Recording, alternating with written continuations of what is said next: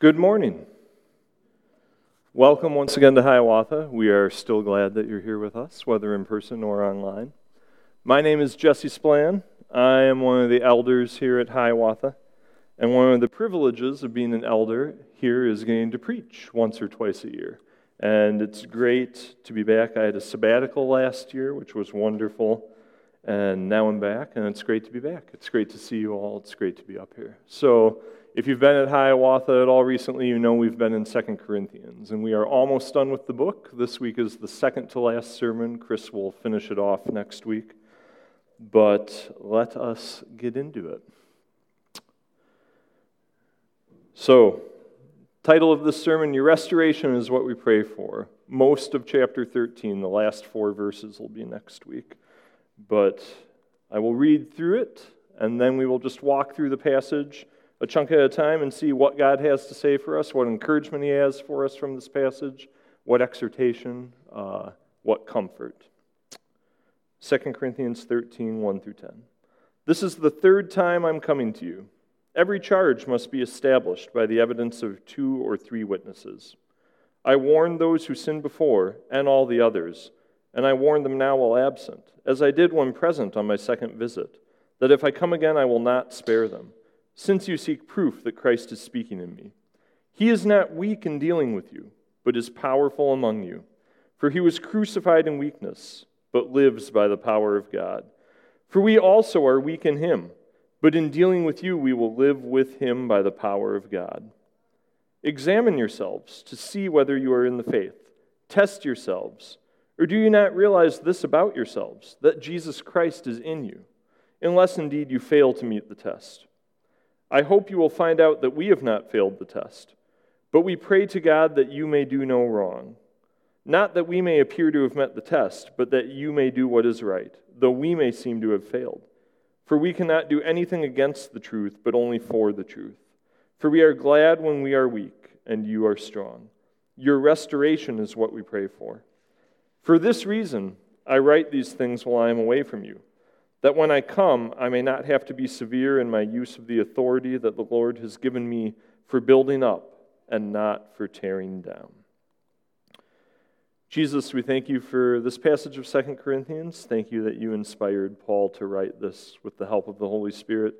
I pray that you would speak through me your words, that everyone sitting in this room and everyone listening online would uh, hear from it what you have for them to hear.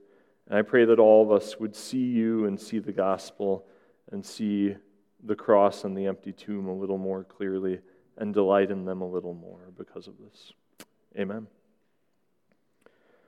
All right, so if you've been around Hiawatha, for the last three chapters, Paul's been having this uh, debate, kind of, although it's a letter, so the other people aren't present. He's been responding to some criticisms from the Corinthians. After Paul had left, he had been in Corinth several times, and the most recent time after he left, these other so called super apostles had come in and had been doing these impressive, miraculous things, had been speaking very eloquently, and doing all these things that Paul had not done. And the Corinthians were like, you know, these guys are more impressive than Paul was. What's up with that?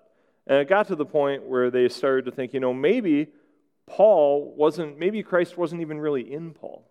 Maybe he was just this guy who came and said some stuff. So, this is what's been going on.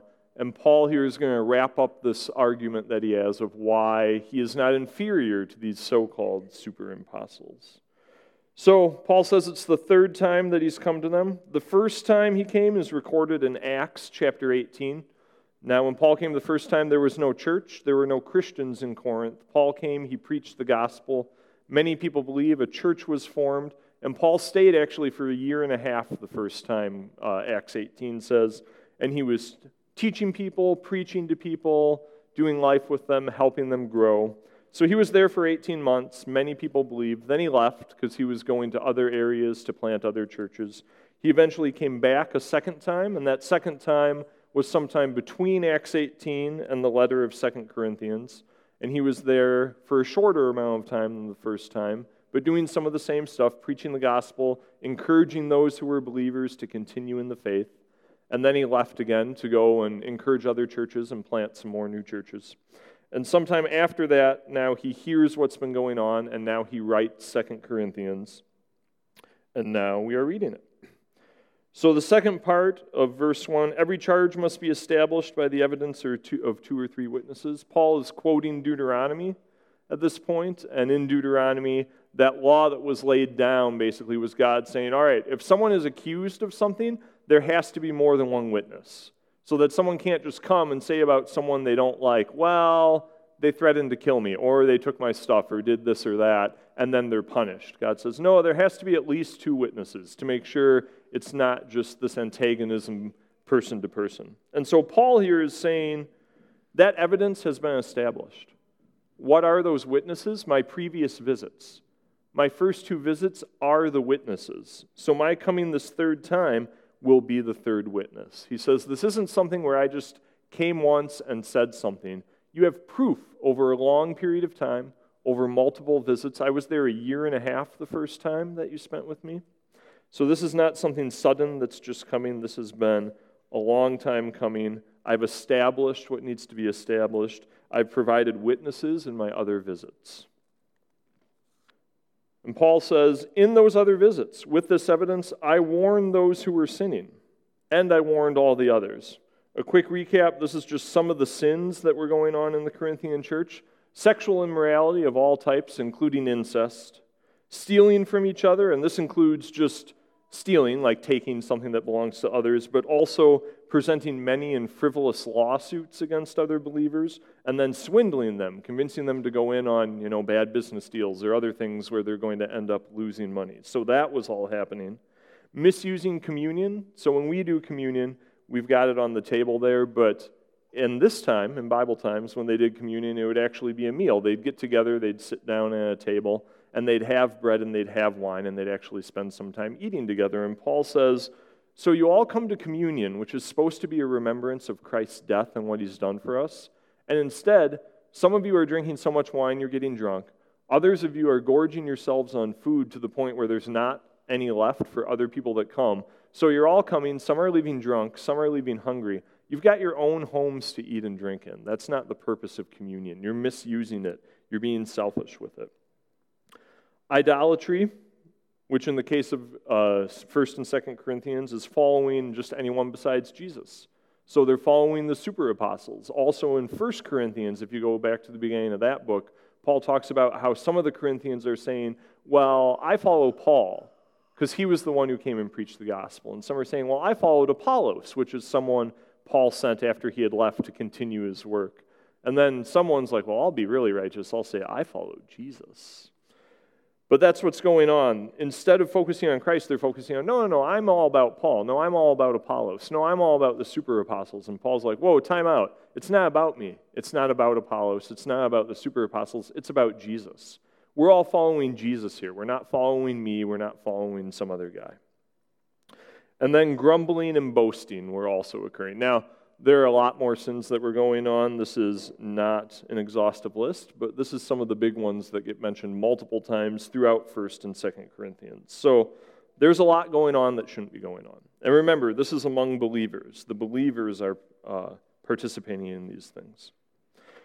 So Paul says, This was going on, and I warned them. I warned them when I was there the first time. I warned them when I came back the second time. I warned them in the letter of 1 Corinthians, and I'm warning you again now in 2 Corinthians. And what is a warning? A warning is basically saying to someone, not just in this case, but in general, watch out or this bad thing will happen. So to your child, you say, don't play in the street so that you don't get hit by a car.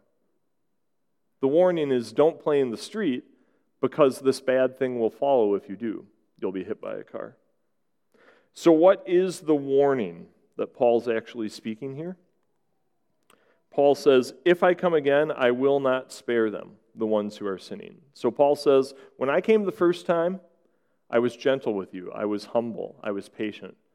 When I came the second time, it was the same way. And he actually says earlier in the book, I was going to come another time already, but I didn't because I knew that I wouldn't be able to be gentle with you. I wouldn't be able to be patient. I would have to be severe, and I didn't want to be. So instead, I chose not to come in person, and I wrote this letter so that I could have some severity in the letter, but not have to be as severe as I would have had to be in person. But Paul says, I'm warning you now, if I come the third time, I won't spare you. I will be severe. Paul says, I've established this. I've established witness. I've come before. I've been gentle with you. And you're seeking proof. And Paul says, Okay, I'm warning you now. If I come again, it's not going to be like before, and you're not going to enjoy it. And the ironic thing is, the Corinthians are bringing this on themselves. Look what it says. It says, Since you seek proof that Christ is speaking in me. Paul says, I don't want to come and be severe, but now you're pushing me into it. You're putting this on me. You're saying, Prove that Christ is speaking in you. Prove it. Prove it. We don't believe this. We don't believe that that you've done before. Paul says, All right, like I'm warning you now, I can come and I can prove that. I can speak boldly. I can speak strongly. I can speak severely. I haven't chosen not to do that before because I wasn't capable. I chose not to do it before to spare you, to help you, to have compassion on you. And he says, All right, if this is what you want, I can do it. So this goes back to the so called super apostles. So basically, the super apostles were boasting that they were better than others. So they were boasting that they were better speakers, that they had done more for God, that you know they had done this, that, and the other thing, that they had been given more supernatural visions and revelations. Yeah, God spoke to me. God gave me this vision of the future. He gave me this revelation of Himself or of something else. Basically, that they were outwardly much more impressive. That you would hear them speak, that you would see both their presence while they were speaking and also the things they were saying and think, whoa, that's so much more impressive than the Paul, stuff Paul said. Paul's really not that great a speaker, which he admits in 2 Corinthians. He says, Yeah, I can write well, but my speaking, in some ways, it's kind of weak. I'm not that impressive of a speaker. And he wasn't speaking about the supernatural things he'd experienced. He wasn't talking about what he had done, he was talking just about the gospel. So that comes back to that. There's a lot more we could say about this, but chapters 10 through 12 of 2 Corinthians are Paul answering some of those specific uh, objections to his ministry. So if you want to hear more about that, you can just go back and listen to the last four or six sermons in 2 Corinthians and uh, get all that. But that's what's going on now. So Paul's warning them. He's saying, I can come back, but you're not going to like it. He says, You're the reason that I would come back like this because you want the proof. And the reason you want the proof is because you've been listening to these so called super apostles who really aren't that super and aren't actually apostles. Paul says in chapter 12, they're actually false apostles. They're actually not teaching the gospel, they're teaching something else. So now Paul's going to go on. He's kind of established all right, this is what you want. I can give it to you, but you don't like it. Here's why you want this. But now, so now he's going to start making his argument. Here's the proof that Christ is speaking in me. Now he's going to lay out for the Corinthians. You want the proof? I can give it when I come, but let me give it in this letter just in case. Hopefully, this will be something that will spur you on to Christ, and I won't have to come and be severe. So, the first thing he says, He, Christ, Christ is not weak in dealing with you, but is powerful among you. Notice that this verse is in present tense. The section before this, Paul is speaking of things that had happened in the past. And we'll see after this, Paul is going to speak of things that will happen in the future. So he was, he's saying, This is what happened in the past when I was present. This is what will happen in the future if I come again. But now he's speaking present tense. He's saying, I'm not with you. I'm apart from you. And I'm writing you this letter. But Christ is with you. And he's not weak, he's powerful among you. Corinthians, don't you realize that you have believed, that Christ is present in your midst, that he is powerful among you? So, what's the proof that Paul offers? It's not anything in himself. He doesn't say, well, actually, I am worthy because I did this thing, or I spoke in this way. He says, no, no, no. The proof isn't me at all. The proof is Christ among you in power. Look at what Christ is doing among you. Look at what Christ is doing in the Corinthian church. Christ is there. He's powerful. He's the proof that what I said was true because I spoke of Christ. I spoke of what Christ would do, and now it's happening. That's the proof. I said this would happen and that would happen, and now it's happening. Christ's presence validates my apostleship, Paul says. Not these other things, not the things the super apostles are talking about. Those things don't validate it. Christ validates it. Christ is the proof of what's happening. And now he's going to lay out what Christ was doing, how Christ did things, and how that relates to how Paul came to them. So he says, Christ is not weak in dealing with you, but is powerful among you.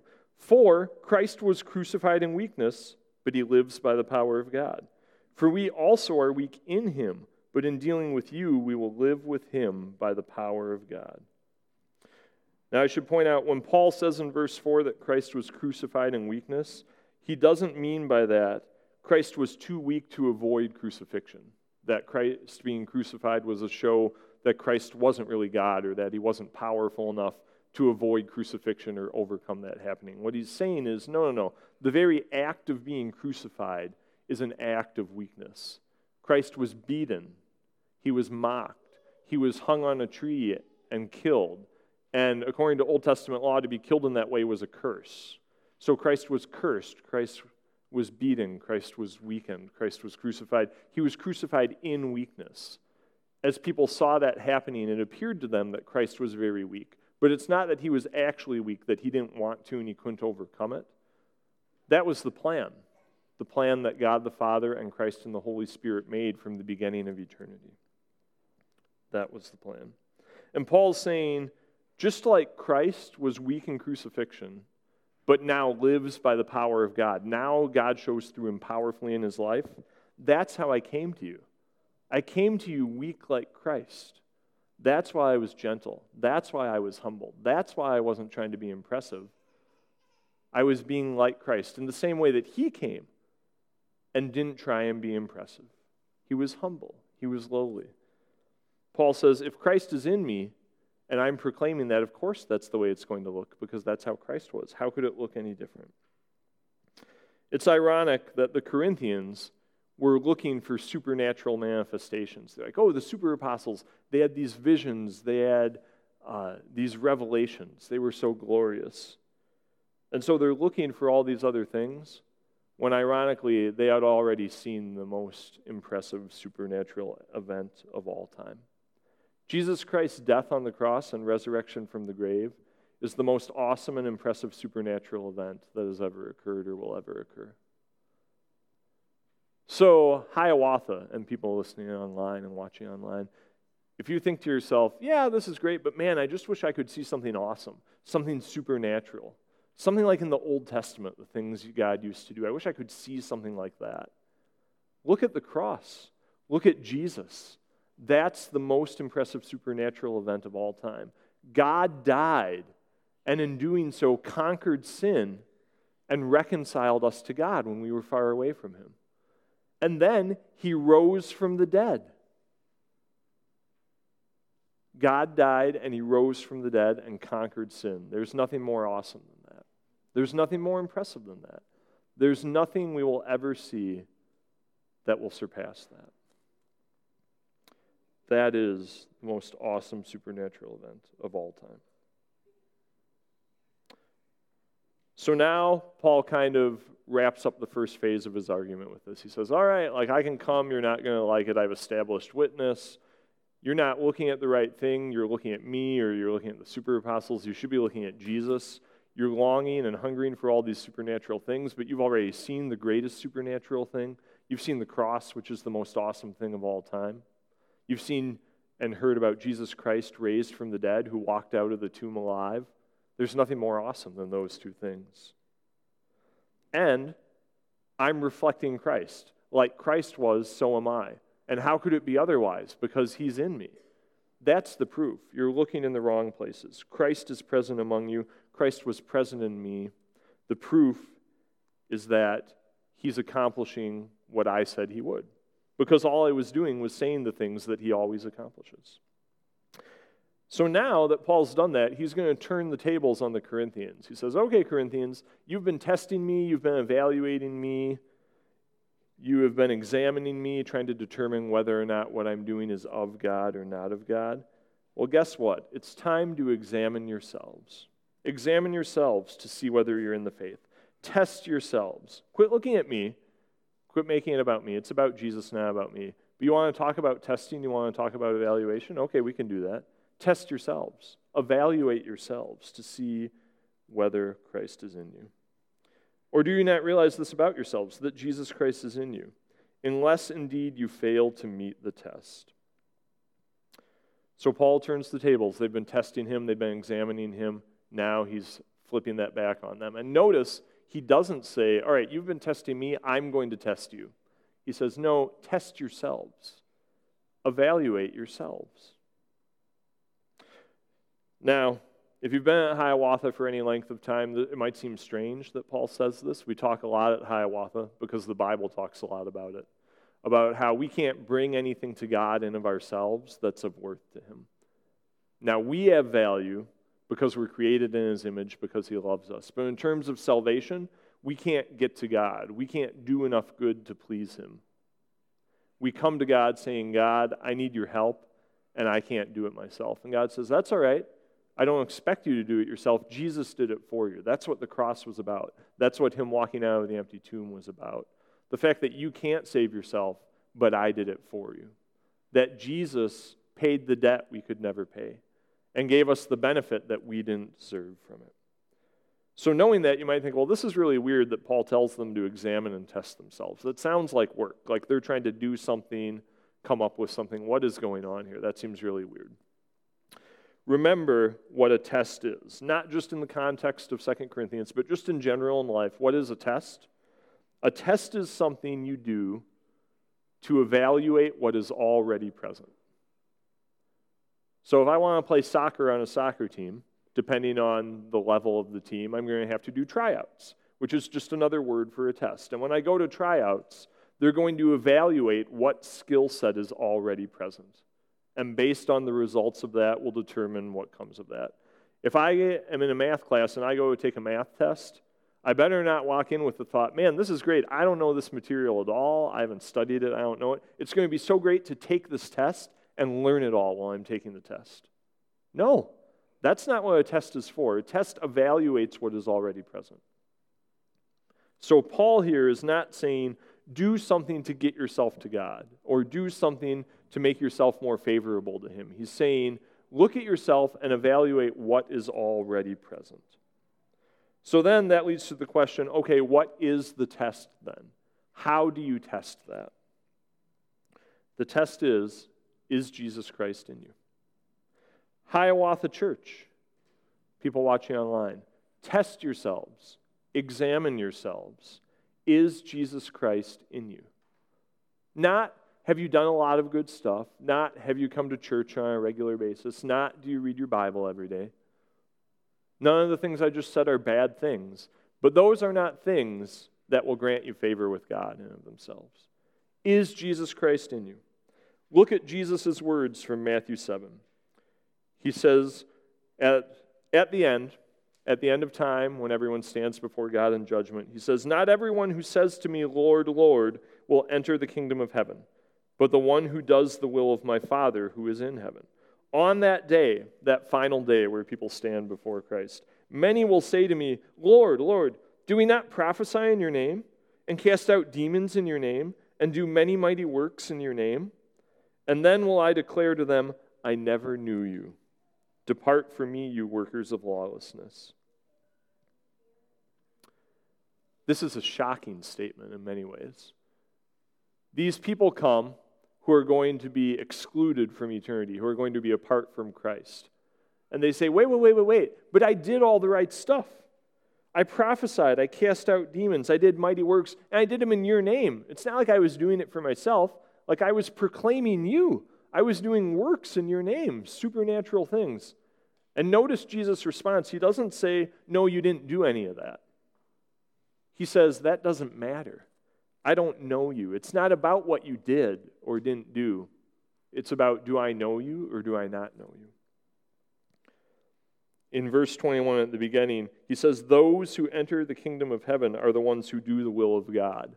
What is the will of God? Well, look at what he says the criteria is whether or not he knows you. The will of God is for you to know Jesus Christ. People of Hiawatha, if you're wondering, just in general or specifically, what's God's will for my life? What does God want? What's the will of God? The primary thing that God wants from every person alive right now and every person who will ever live is that they would know his son, Jesus Christ.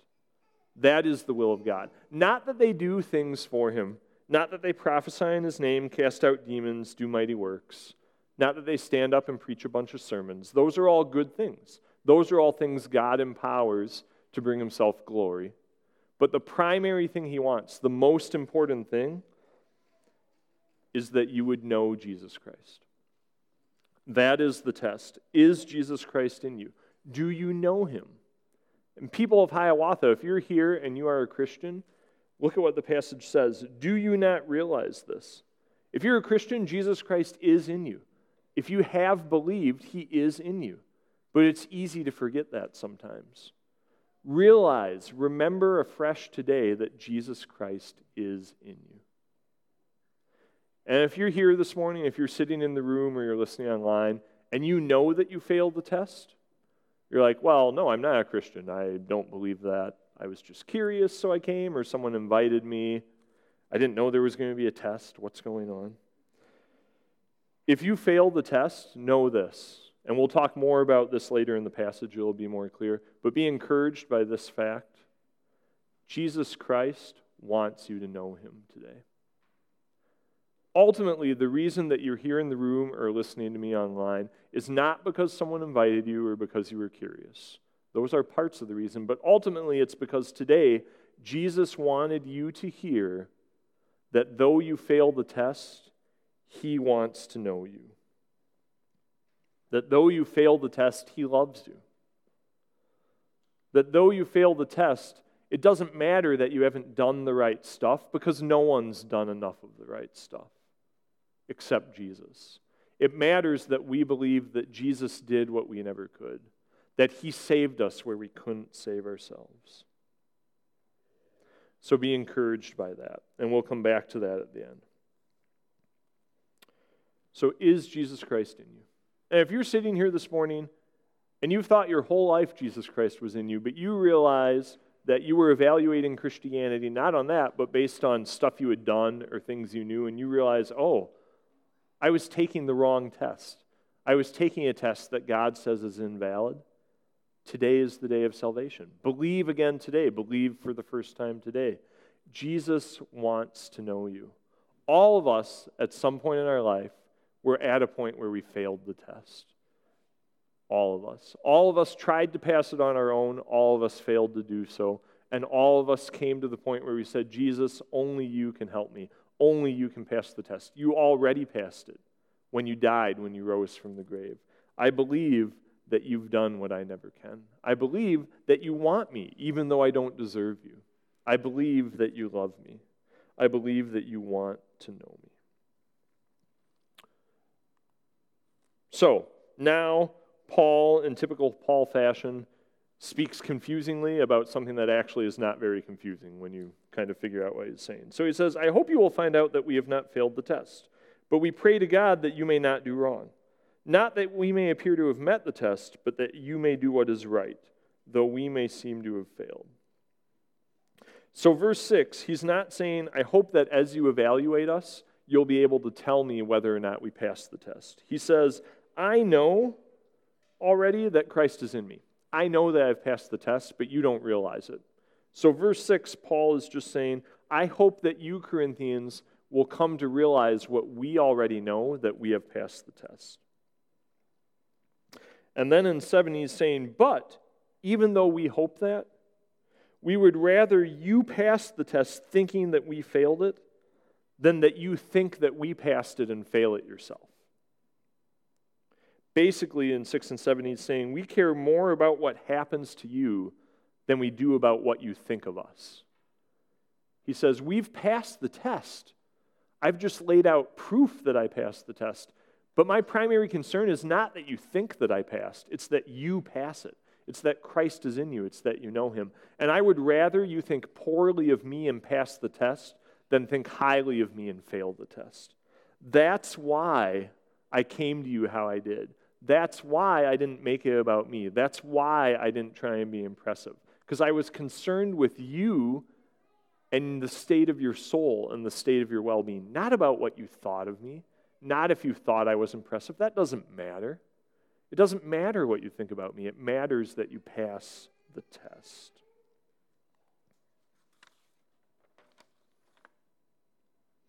For we cannot do anything against the truth, but only for the truth.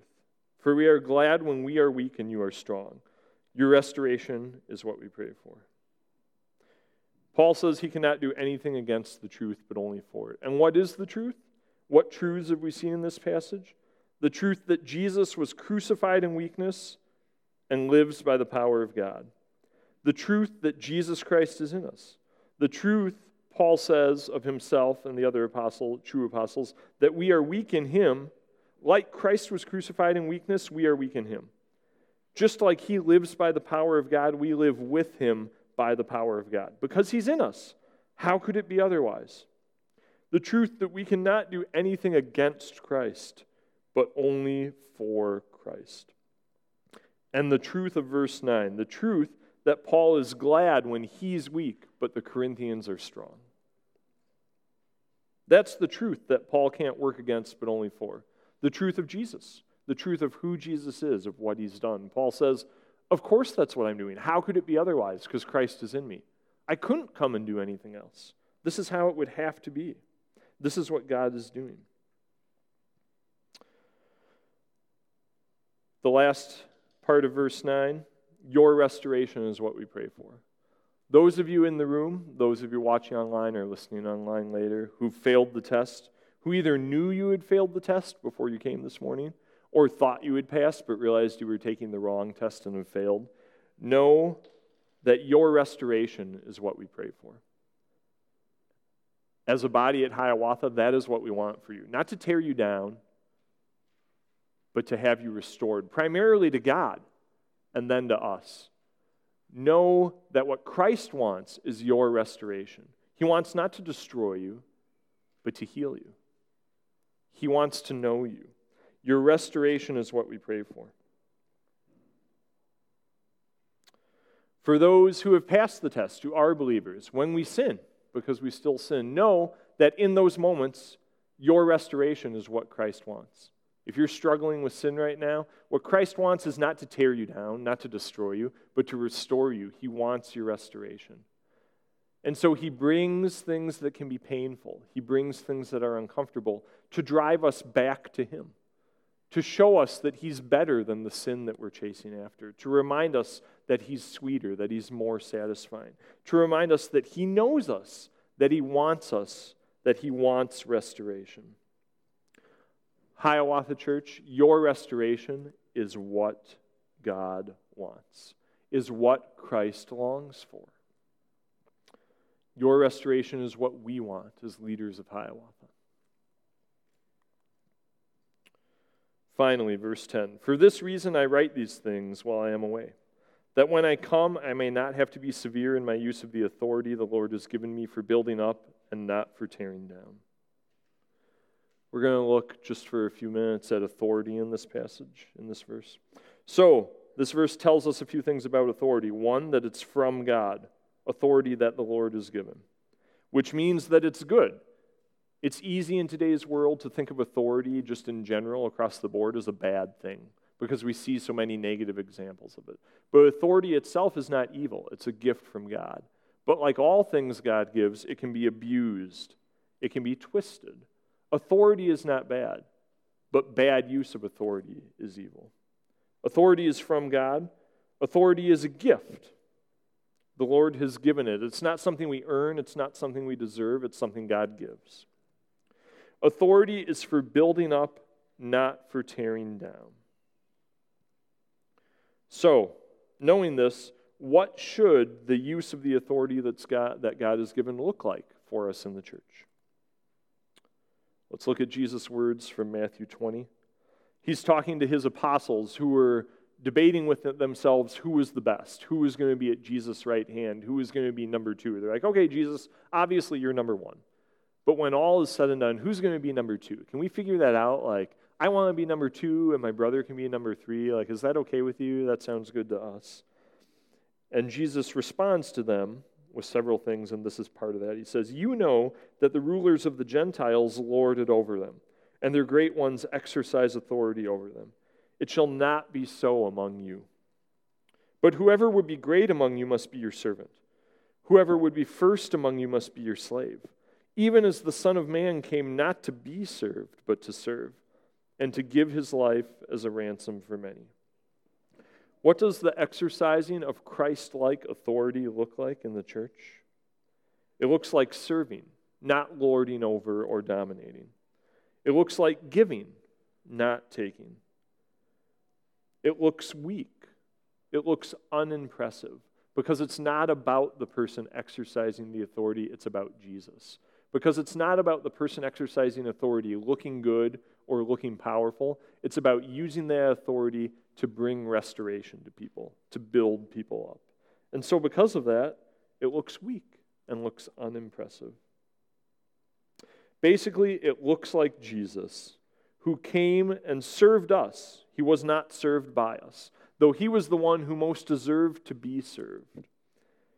Jesus, who came and paid a ransom with his life. He didn't come and collect a ransom for us that he would have had the right to do. He could have come and demanded ransom from us, and that would have been the death of all of us. But instead, he gave his life and he died to pay the ransom for us. And occasionally, as we see in verse 10, use of authority looks severe. And we see that in Jesus a few times in the Gospels where he'll say severe things. There's one point where Peter, one of his apostles, is arguing with him, and Peter's saying, No, no, you're not going to die. You're not going to do that. We're going to do these other things. And Peter, Jesus, in response, doesn't say, Now, Peter, I know you don't understand this. I'm going to just gently explain to you why what you're saying is wrong. No, he says, Get behind me, Satan. You don't have in mind the things of God, but the things of man. He verbally just shuts Peter down. He's not gentle about it. He's not kind about it. He's like, no, what you're saying is evil and it's wrong, and you're done. But that's still loving. He's still doing it for the sake of building Peter up, not for tearing him down.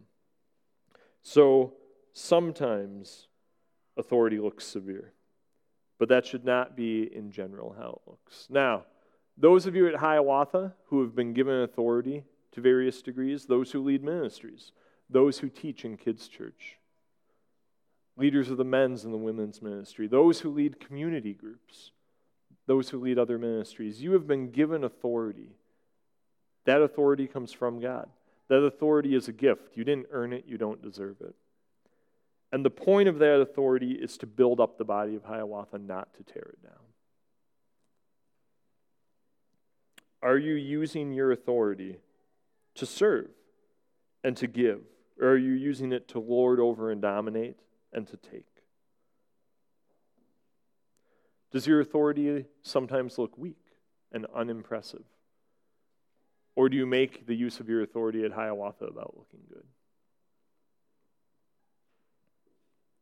Now I'm going to speak for a minute to myself and the other elders. So if you're not an elder, what I'm going to say now does not apply to you. You're not responsible for this, but it's good to hear it for everyone. For myself and the elders at Hiawatha, we have been given great authority in the church. Let us never forget that authority is from God, not from ourselves. Let us never forget we don't deserve that authority. We don't have that authority because we're better than the rest of Hiawatha. We have that authority because God graciously gave it. And God gave that authority for the building up of the church. And we had better use it to build up the church, not to tear it down. We had better use it to feed the sheep, not to feed on the sheep ourselves. Elders of Hiawatha, let us pray that God never allows us to forget where that authority comes from and what its purpose is. And may we always be willing to look unimpressive and weak for the sake of the body rather than trying to look impressive and build ourselves up. May we never forget what Christ did. And in those times where we have to be severe, may we not forget that that severity is still for the building up of the body, not for the building up of ourselves. Don't forget, elders, don't forget Jesse, Ezekiel 34, where God makes it very clear that those who misuse his authority, especially in eldership and high levels of authority, God says, if you do that, I'm going to come and I'm going to destroy you. I'm going to replace you with authority that does what I want. I'm not going to tolerate that. And may we rejoice in the fact that when we fail, because we are not Jesus, and so we do not do this perfectly, that Christ says, Yeah, you messed up, but your restoration is what I pray for. Your restoration is what I want. I want you back. I'm going to restore you. I'm going to forgive you. I'm going to heal this situation. I'm going to build you up, not tear you down.